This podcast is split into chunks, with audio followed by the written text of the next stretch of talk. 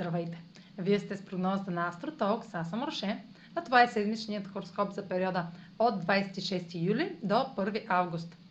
На 29 юли е опозицията между Марс и ретрограден Юпитер в Водолей.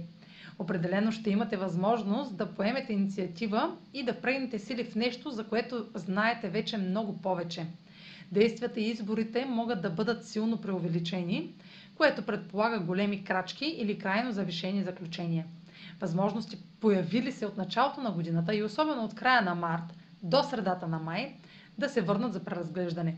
И някои големи новини ще напомнят за нещо познато, което е озряло да за материализация. Това към което сте се стремили, може би не е напълно загубено. Вече си давате сметка какво сте постигнали до тук и колко много повече може да постигнете, ако вярвате в уменията си. На 1 август Слънцето е в съвпад с Меркурий в Лъв, като бележат трета фаза от новият им цикъл, започна на 11 юни.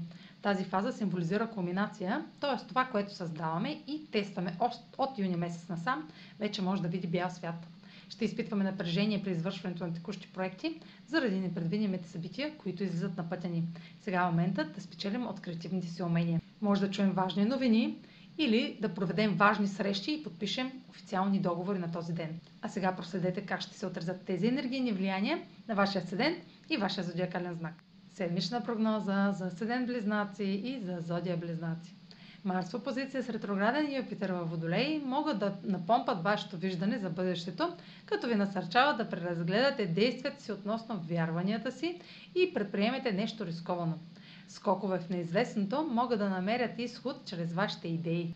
Пътуванията, образованието, правните въпроси или публикуването са области, в които можете да видите, че надежни, надежните ви идеи се развиват. Меркурий в съвпад с Слънцето насочват фокуса ви върху комуникацията, срещите, пътуванията, като предполага знакови изявления или идеи, които се задействат от промени на фона. Също може да обсъждате истина, която не сте осъзнали, че трябва да бъде изречена. Отлично за идентифициране на това, което е озряло за създаване, като същевременно създавате нови контакти с тези, които подкрепят талантите ви. Това е за тази седмица. Може да последвате канала ми в YouTube, за да не пропускате видеята, които правя, както да ме слушате в Spotify, да ме последвате в Instagram, в Facebook.